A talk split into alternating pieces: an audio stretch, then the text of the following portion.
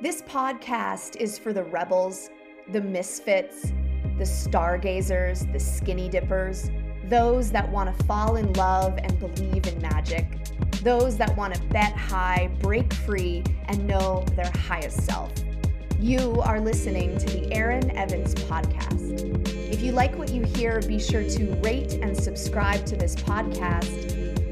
You can follow me on Instagram at Aaron underscore Evans. Buckle up and thank you for your attention. Ladies, gentlemen, non binary people, I am so honored to be sitting with my next guest. This is a person that I found virtually and totally blew my mind. He is a yoga teacher, he is a DJ, he is a writer, among other things. Welcome to the show, Miles. Thank you, Aaron. Thank you very much for having me. It's a pleasure to be here with you. And so, Miles Mortensen, I did some online classes with you, and I'm heading to Mexico on a retreat with you. Tell me yes. a little bit about your path and who you are. My path. Um, my path. That's. um, I was grew up in Australia and was living out there, and then found my way into a DJ, into club culture and DJing world and wanted to pursue a career in that. Um, and went to study in Australia wasn't giving me what I wanted. So I found a school in London and decided to make the jump. Bought a one way ticket um, and have been here ever since and spent my first six years running nightclubs um, or running club nights, um, DJing and producing music. And eventually that took its toll and found my way into yoga through um, mainly through wanting to explore mind and meditation and then yoga through um, actually coming from a space of not being happy with my body and a little bit of dysmorphia and then never looked back and then found myself in India on a teacher training, and that's been the history. So, yeah, it's been an interesting journey so far. yeah, and you mentioned a couple interesting things that you came in through the door of mindset and meditation, whereas a lot of folks come in the door through the physical practice, which mm. surprises mm. me because you have such a strong practice. So, tell me about your meditation practice. Med- I was actually talking with a friend about this the other night on Wednesday, and it's like for me, my meditation is like uh, I need it. Like I can go a day or two without um, practicing. Like this week, I haven't practiced yoga at all, just to taking the time out, the load. But the meditation for me is it's that moment to sit and explore and to, it's become such an integrated part of my practice especially especially this year. Um, and i kind of started that way because it was when i began to explore this it was through a lot of mental anxiety and depression and lack of self-love and worth and all that whole spider web of things. Um, so it kind of came through I guess, in a way, therapy and exploring meditation as a way to sit with stuff.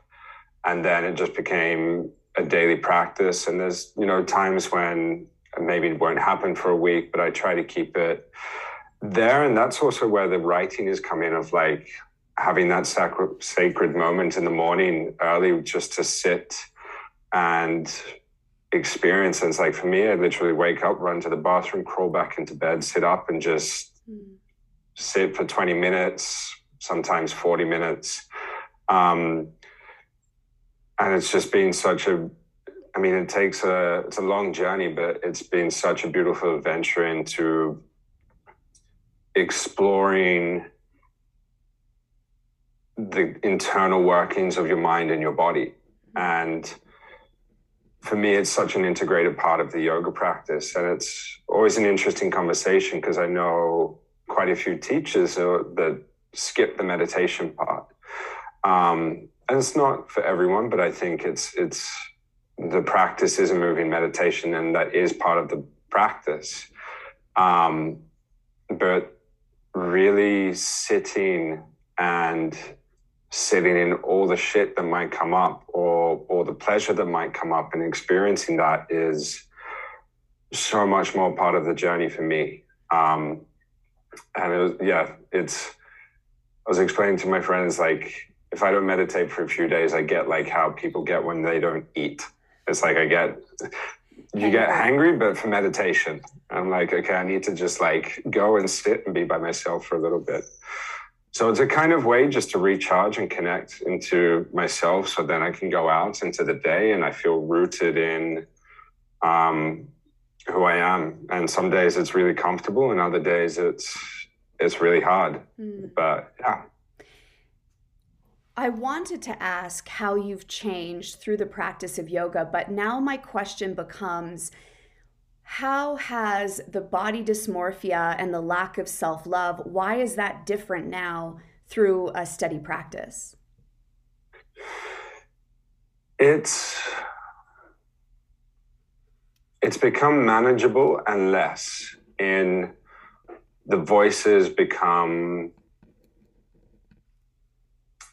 more quiet. And it was actually towards the end of last year i pushed myself to the point of i was teaching too much i was training too much breakdown and found myself back in a place of that dysmorphia and hating and just stress and overload and then stepped thank God it was coming up to Christmas and just had a complete break. So that was quite nice. And because London's a ghost town in Christmas, I was here and just had complete time to myself. Um, so it's been, it's changed in a way of your understanding a lot more of who you are, but the like this is kind of fed through more therapy work. And I've worked with someone for six years in coaching, and it's it's the word therapy is tricky because it's not. He provides this really awesome, unique space in which you navigate yourself, and he just pokes you with the right sticks and questions. And that's been a lot of breakthroughs this year. And the foundation that I explored was like never ever feeling enough. And once you see the root of your problem, you like you peel away these layers, these layers, these layers, and then once you hit that problem, or not problem, but that point, it's everything begins to shift and change. And the practice has then kind of evolved around that, but helped me to navigate. Mm. And the physical can sometimes be a nurturing stretch, slow practice. Sometimes it's really like you need to release and pump and kind of dispel some steam. Um, the meditation has helped to sit and kind of just explore and like breath work to navigate. And yeah, I think it's more just made stuff not bearable, but come into a place of you can understand it without having to do or change anything. You know it's there, but you know it's not necessarily real. Mm. And it's like you're constantly cleaning and changing and evolving this lens in which you view yourself and the world. And I was writing about this this morning. My journal is like, in recent months, it's been an experimentation of my physical practice, breathing, um, actually microdosing, journaling, and meditation. And it's like you're slowly over time shifting and taking away this haze and fog that might be clouding yourself, but you never realize that's there until it really becomes thinner and thinner. And for me, this practice is like you're trying to change, not change, but explore these patterns that have always built up to create the person that you are and then seeing those patterns for what they are and dissolving them. Mm. And so it's really been the problem is is it takes time, which is what people don't want. And you know, if you asked me this, would I be here six years ago? Is it would have been like, you know, you're just putting the foot forward. And I, so I think the practice has just helped me come into this space of, in the simple words, deeper understanding of who I am and the patterns that have made me who I was, whether that's my own or uh, what's the word I'm looking for? Hereditary, you know, what you bring on from your family or from your past. Um, so yeah, it's just me. It's like help me to understand the source of why they're there. And when you understand the source, it's easier to dissolve them. Yeah. It always shocks me, and they describe grief like a set of waves rolling in. And at first, they're crashing and they're big and it's nonstop. Mm-hmm. And then there's a break in the set, and then they come back. And so grief never leaves. And the same is true for me on in my work is I still see those old patterns of Aaron pop up and I'm like, "Oh, I thought this was gone." Oh, you still hate yourself. it's always the fascinating. I was talking with my coach the other morning about this. He's like, and he's uh, maybe 50s, 60s or something. As, as I was saying, like, fucking hell, a year ago, like, you're still staring into the same things and thinking you're done with them and they come back up. He's like, wait till you get to my age and you're still like observing and dealing with the same things. It's like, you're just always bringing new light into stuff. And it's like, I don't think things ever really go it's just you know how to navigate your way through them. And I think yoga is this beautiful practice of providing tools to navigate your internal workings in the world. Yeah. Uh, you likely know about samskara. And for the listener, a samskara is a scar, a pattern. It's the easiest path for a thought to travel. And in the Yoga Sutras, they claim that eventually the samskaras can be gone. So the impression mm. of self hate or um, I'm not enough and I'm not there yet, but I'm like, oh, there's hope then. Maybe I continue to practice and the samskara impression is gone. I'm curious. Mm. So you've you've you've hit some real, um, as everyone have hit some low points that it appears has really spiraled you into the man that you are. Do you see your pain directing your path? I find those moments where there is that pain, they hold, you know, as cliche as it is to say, and what every spiritual or philosopher says, it's like those moments of breaking down provide that doorway into the next part. You know, everything is a tool, and it's like, when things are peachy and good, it's easy to coast. But then when spanners get thrown at you and stuff goes to shit, it's like you can really, you, you know, you get a true sense of your character. And I think sometimes you have to go through it to hit rock bottom. But those sources of pain have definitely like channeled me to be where I am to want to be a better better person than who I believe I can be to help others, you know, develop the tools to take their practice and their life into their own hands and use those struggles to really evolve who they are as a person. And you know, sometimes it's definitely easier than others, and you kind of can sometimes get stuck in those traps of sitting in that pain for too long. And every now and then you need a friend to go like, yo, you know, come on, come on, you can do this. Or sometimes that happens with yourself, you know, you get hit that point of like, screw this, this is not what I want. And for me, pain has always been a source of, I think, drive, which has been healthy and also been unhealthy at times. You know, there's times when it throws me into really constructive and healthy habits and good paths, which now more so it does. But in the past, it's definitely spiraled me into destructive um, habits and tendencies. But kind of through it all, it's helped me to understand more of myself, but also coming from a world that wasn't yoga and kind of in that escapism or drug culture, all of that, to kind of really relate and understand maybe perhaps mindsets that people can be in. Not saying that you a lot of people may take drugs because of that, but it's like there's stuff that can be underlying. Mm-hmm. And I think pain can be, it's definitely helped me become who I am. Mm-hmm. But it's taken me through the works Oof, as it does. And the thing is, you're not done yet. We're not done yet. There's yeah. more to come. You mentioned what was intolerable becomes tolerable or bearable. And this is the conundrum of the human experience where we are in this ever changing material world that's living and dying. And spirituality is the practice of untying what is ever changing from what is eternal. Therefore, not getting trapped in our own trip, uh, whatever that trip may be. Why is teaching yoga important to you? It's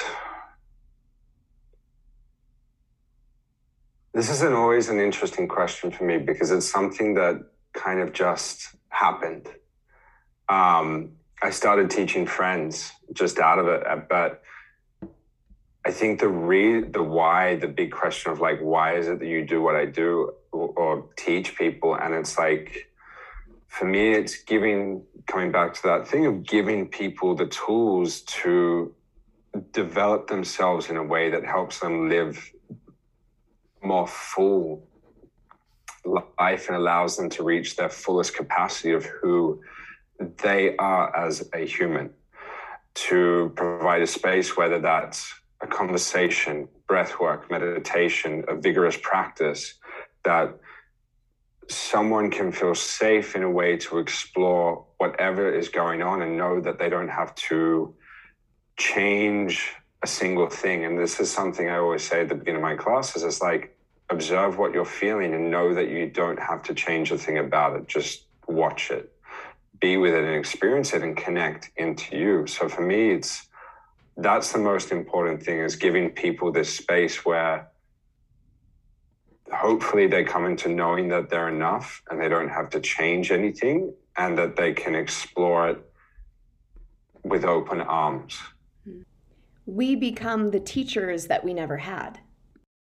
Yeah, well, you have to you have to teach from experience, and you know you you always I think share in a way what you need to hear, mm-hmm. but then it's authentic because you're kind of teaching from you know your essence or your heart, so to say, rather than I find when you try to say something because you think it's what people want to hear or what you read, you're like, oh, that's cool. It just doesn't flow. Or when you're teaching from a space where you really embody it and it's that experience, and maybe it's something you're working with or need to hear, it's like that feeds out into the room. And, you know, I think you and I maybe both been in a class where a teacher says something and you're like, mm, that doesn't connect. And you can see that it doesn't connect with them. And then you've been in classes where it's like fuck they're going in deep. Like wow. And, you know sometimes it's even just words in a song that a teacher's cued in perfectly. Yeah. um but yeah. Yeah go into that. Do you believe that we become channels mm, i think sometimes words just flow but i don't know about channels i think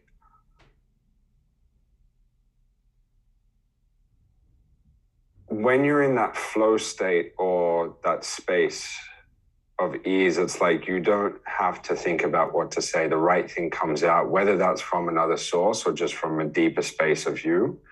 I think those moments are when you're connected and it's just fluid. Know, it's that flow state. And I think we become a channel for ourselves for that deeper sense of essential self to expand and come through. Mm-hmm. Beautifully put. You mentioned uh, to teach people to become more full, to live more alive, to live to their fullest capacity. What's your fullest capacity? Fuck. my, my fullest capacity. Um,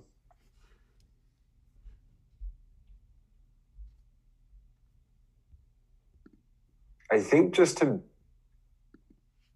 try to break down who I think I am and try to be the best when I say the best, the more, the most honest and truthful, real version of myself, whatever that looks like. And I don't know if that's an ever ending journey, but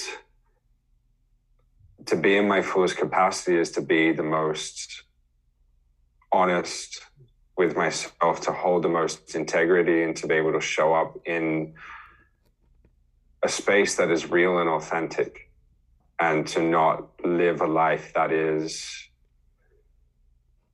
dismissive of mm, not needs, but like not denying myself to live in that truth, mm-hmm. to live in what's real. Yeah, like almost. Then, yeah. Almost like codependent. Like I'll I'll let you all your needs be met, but I won't meet my own. Yeah, because we can very easily fall into that. Um, what's the word I'm looking for? You know, feeding to other people, or and we very much neglect ourselves, and it's like that doesn't mean you have to go and be, you know, dismiss or other people, but I feel like we can spend so much time denying ourselves of certain things, which in a way is ahimsa. And, you know, we don't express the truth that's satya. And it's like how to live a life in which you're in coexistence with yourself and with the world and with others, and to be in contentment with where you are and what you have. Mm-hmm. Um, but yeah, it's, I think just to be in contentment and to not have to add anything, but to be completely in hold integrity with myself. And how does one continue to be ambitious, get after things, live their dharma, and then in the same in the same context be content? I mean, this is always a very interesting question. I've had this discussed many, well, not many times, but it's like,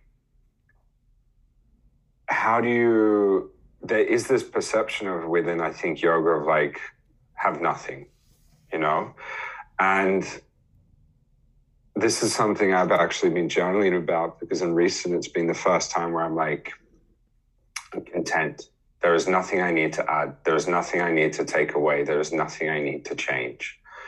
And I went from last year being quite business heavy mindset of like, get this, get this, hustle, hustle, hustle, hustle. And it almost drove me into the ground. And it's been such a shift since the new year of like, I'm actually good. I do you still have my dreams and my goals, and I have that drive to achieve that. But to be content with where you are and what you have knowing that it's enough, I think feeds into that drive of just being the best that you can be. And everything that gets added in is a bonus. And there's this beautiful quote by Alan Watts that is like, all you need is food, water, and sh- food, water, shelter, and companionship, companionship, and everything else is a bonus. You know, and it's like to have the dreams and desires. There's nothing wrong with that we all have it and we all want to achieve certain things. But that doesn't mean you can't be content with where you are because it's as soon as we aren't content, we strive for more.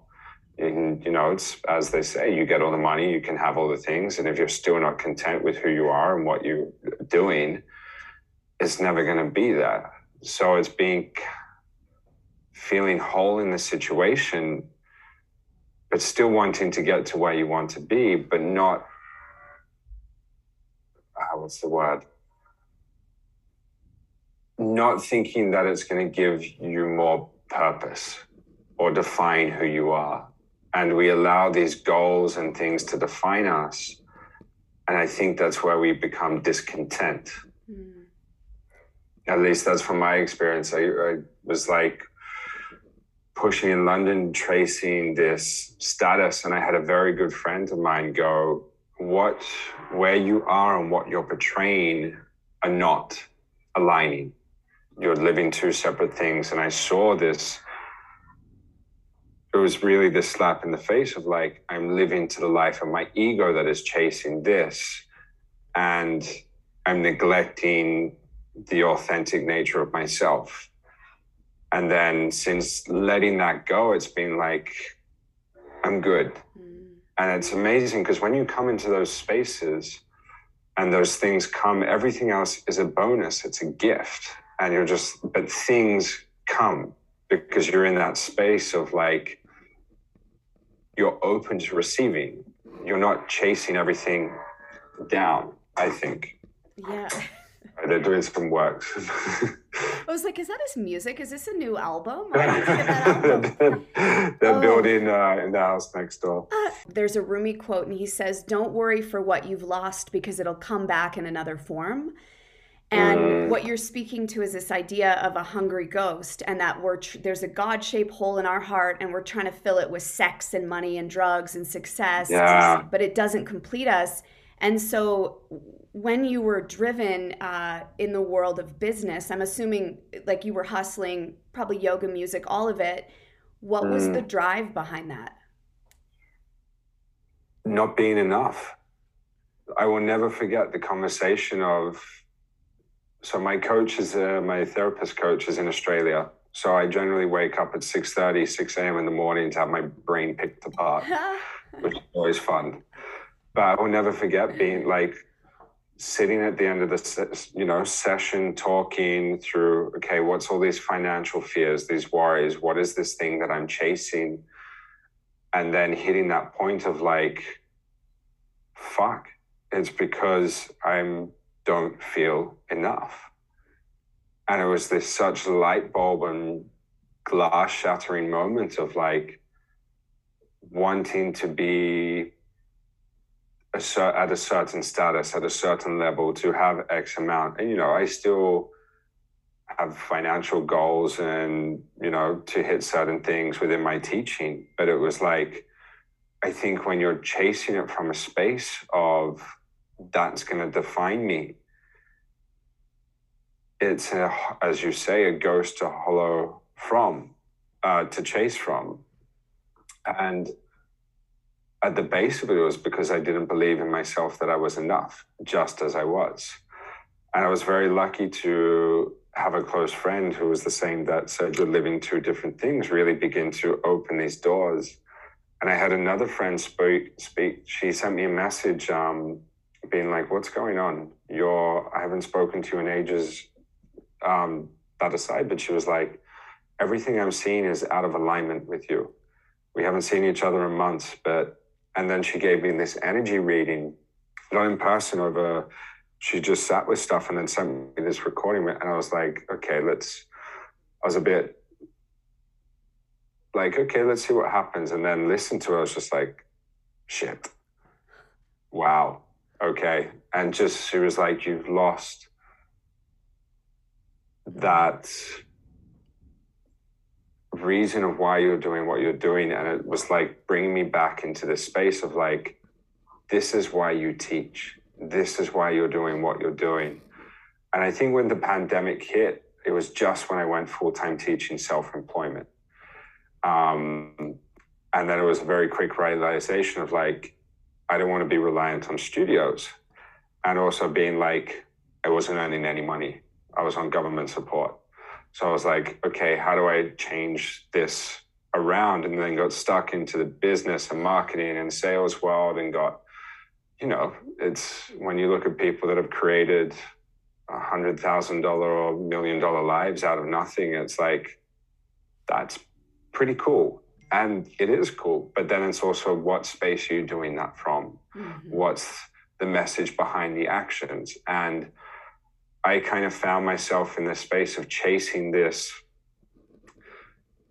the personality of like status find things hustler work mentality you know big shot blah blah blah. And it's like i remember having two it was like these polar opposite sides of me of like chasing this financial and status and then also this side that was like this is not real and this is exactly what she said in the energy reading of like you have two ways that you can progress forward and it's either you can chase the money and burn everyone on the way up or you can go the route that's authentic and i just went ooh okay So it was just like reality check.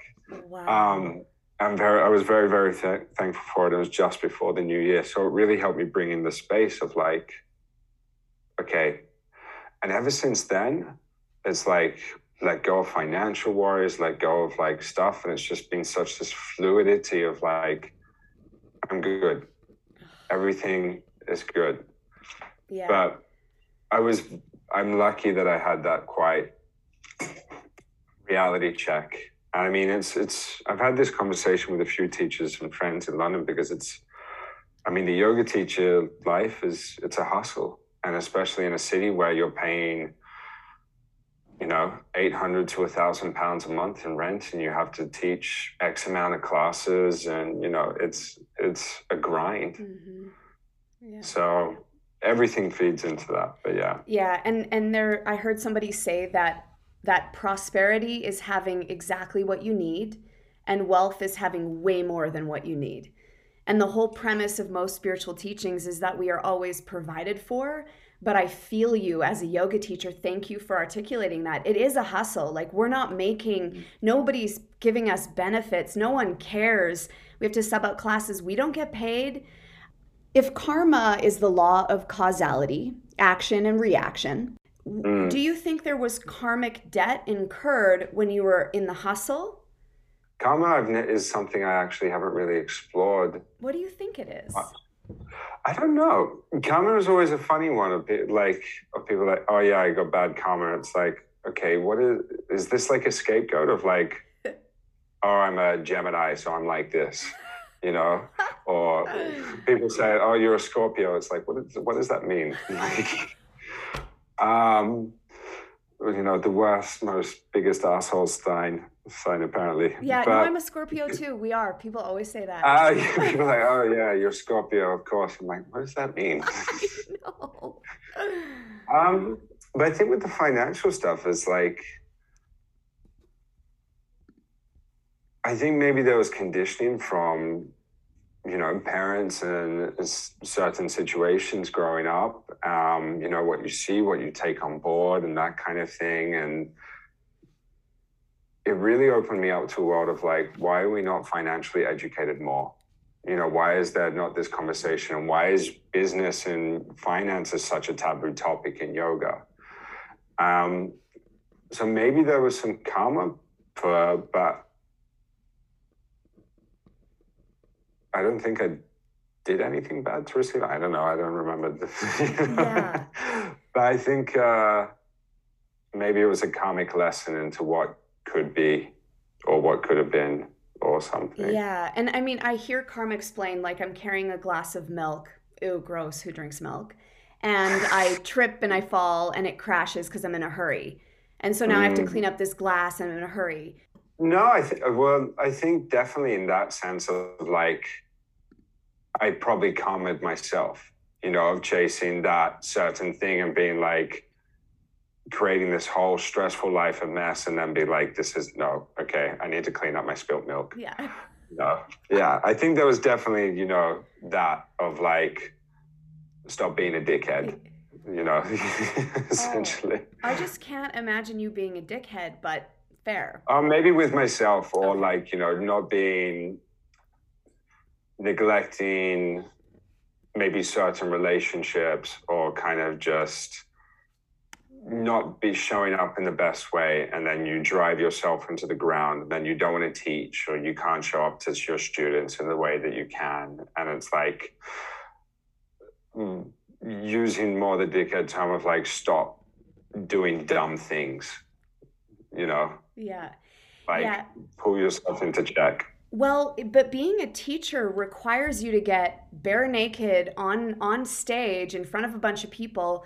I remember I was running a training in India and I was going through a divorce and I like I was deciding whether I was going to leave my former and I just had to like like push my stuff away so that I could show up for these people. So teaching yoga is it is it is such an honorable path. It's yeah. I mean, this is where I always find it funny where people like your life's easy. You just have to teach three classes there. Like you're holding space for ten to twenty people. You know, it's not, and it's like it's not just hey let's hang out and have a conversation you know it's like you're going generally it can be quite deep work and some you know there's times when you're going through stuff and you're like i have nothing to give and you don't want to touch people you don't want to adjust and you still have to somehow push that stuff aside to show up. Other days it's like fluid and you can really nurture and hold but you know as you say it's like you're in the mid you could be in the middle of a train you're having to deal with a divorce or something's just happened with family or like you have a mental breakdown you're like i have 20 30 people here and i have to look after them. Yeah it's the holding space thing is a lot and i think yoga can get very much like you're just telling people what to do with their bodies it's like it's not just a pt workout you know not that saying a PT workout can't be energetic, but it's like you're working more with psychological and the psychological and energetic bodies rather than just the physical. And you never know also what someone else is going to bring into the class. Like I've had it where you are just a student and you're just like, whoa, you know, what is, and it just shakes you up for the rest of the day. And then you have something to deal with. Yeah, and, and holding space, I'd love to walk that line for a moment because mm. what you're doing is you're creating a trance like state. You are giving them permission and almost making them feel safe enough to be silent. And, like, what do you believe holding space even means? I think it's bringing back to that, I guess, that kind of why I, do teach is like holding space is giving someone the safeness to explore their bodies and themselves. And that's a very slow drip process. Um, you know, my dream one day is to like curate a venue or a space that literally opens the doorway for a different way of conversation. And where, you know, whether that's breath work, yoga, calisthenics, hand balancing, meditation, journaling, ice baths, anything, whatever people want to explore. But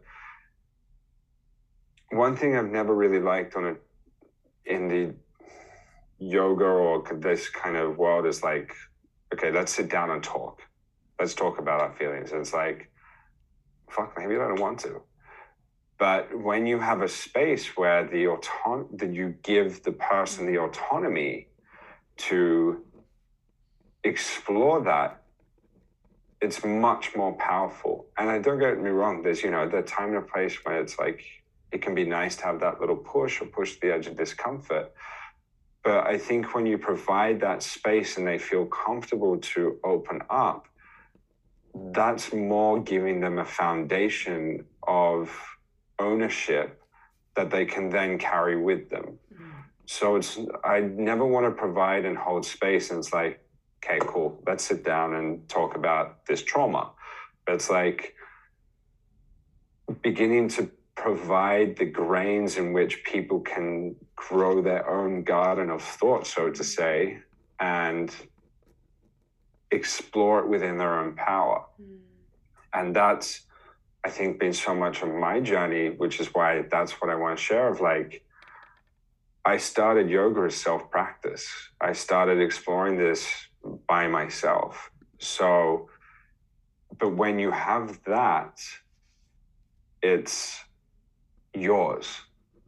And you can navigate that. Where when you become complacent and reliant on someone, they always have to be there and I think a retreat or you know having a teacher is great or someone to confide in, you know. Uh, but it's like you see people go on these retreats and then they get stuck, and that's the you know they become addicted because that's all they can go through, oh. or that's the only way they know. And it's like the practice is in the everyday life, and it's building the tools to do that in everyday life or the space to have that conversation. I have chills all over my body. Yeah. Yeah. and, and and that whole idea of of self-practice, for me, for you, I primarily practice alone. Who inspires you? Who inspires me and what inspires me? Um, I'm very lucky to have a lot of good friends around that really inspire me. Um, I think it's really important to have people that ask you hard questions and call you on your shit, essentially. Um, so I have a very few, I have a few close friends that I've met recently that really push me to be someone better and that inspired and I look at them I'm like fuck the way they move the way they talk the way they just live it's like people that are doing the work inspires me to do the work mm-hmm. um, my mom is definitely a massive inspiration for me in that she really helped me to navigate and turn on this path um, and the way she is within this world and standing, she's really, for me,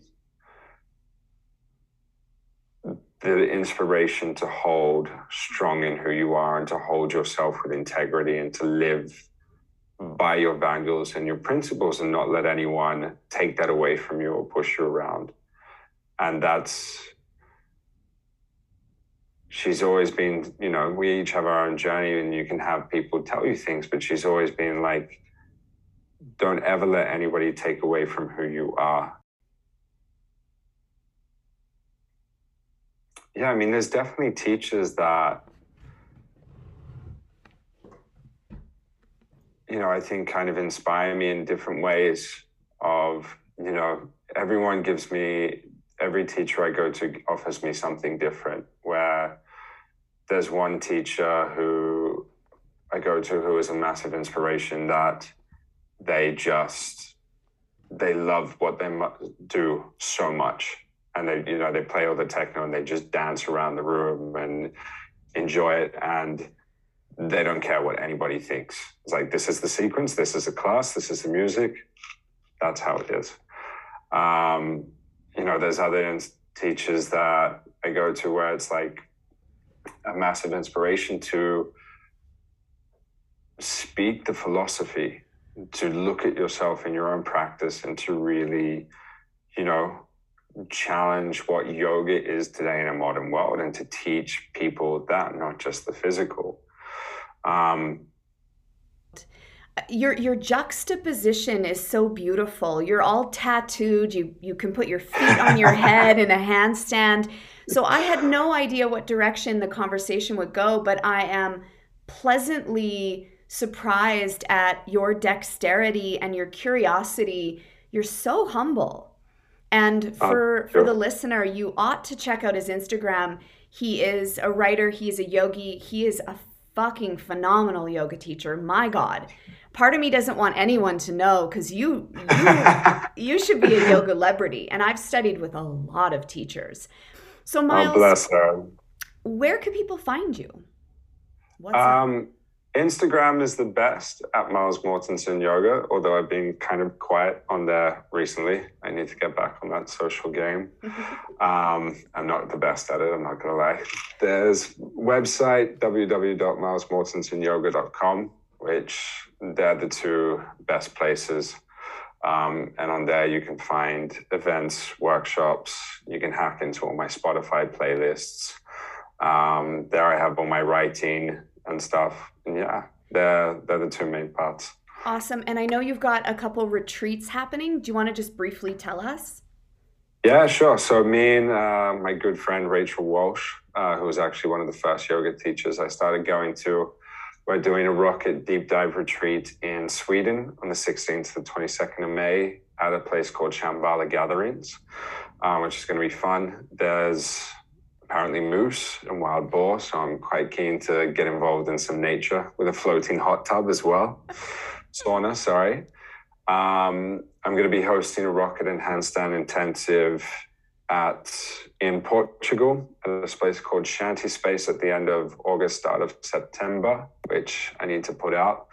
And then me and another good friend, Erin, who's an amazing, amazing teacher of yoga and movement and philosophy and life, um, who's helped me a lot on my journey. We're going to be hosting a retreat together in Bacalar in Mexico at the end of the year. And yeah, that's they're the few big upcoming projects. Okay, amazing. And I'll put all this stuff in the show notes. Last question favorite book? Favorite book?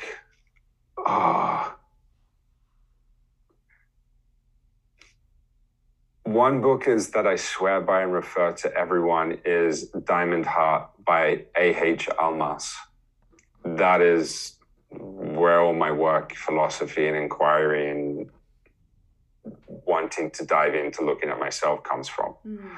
It is one of the hardest series of books to read, and I still haven't gotten to three or four. And it took me about six months a year to read a thin little book because it's just amazing. But yeah, that that book has been um, probably the one that I recommend.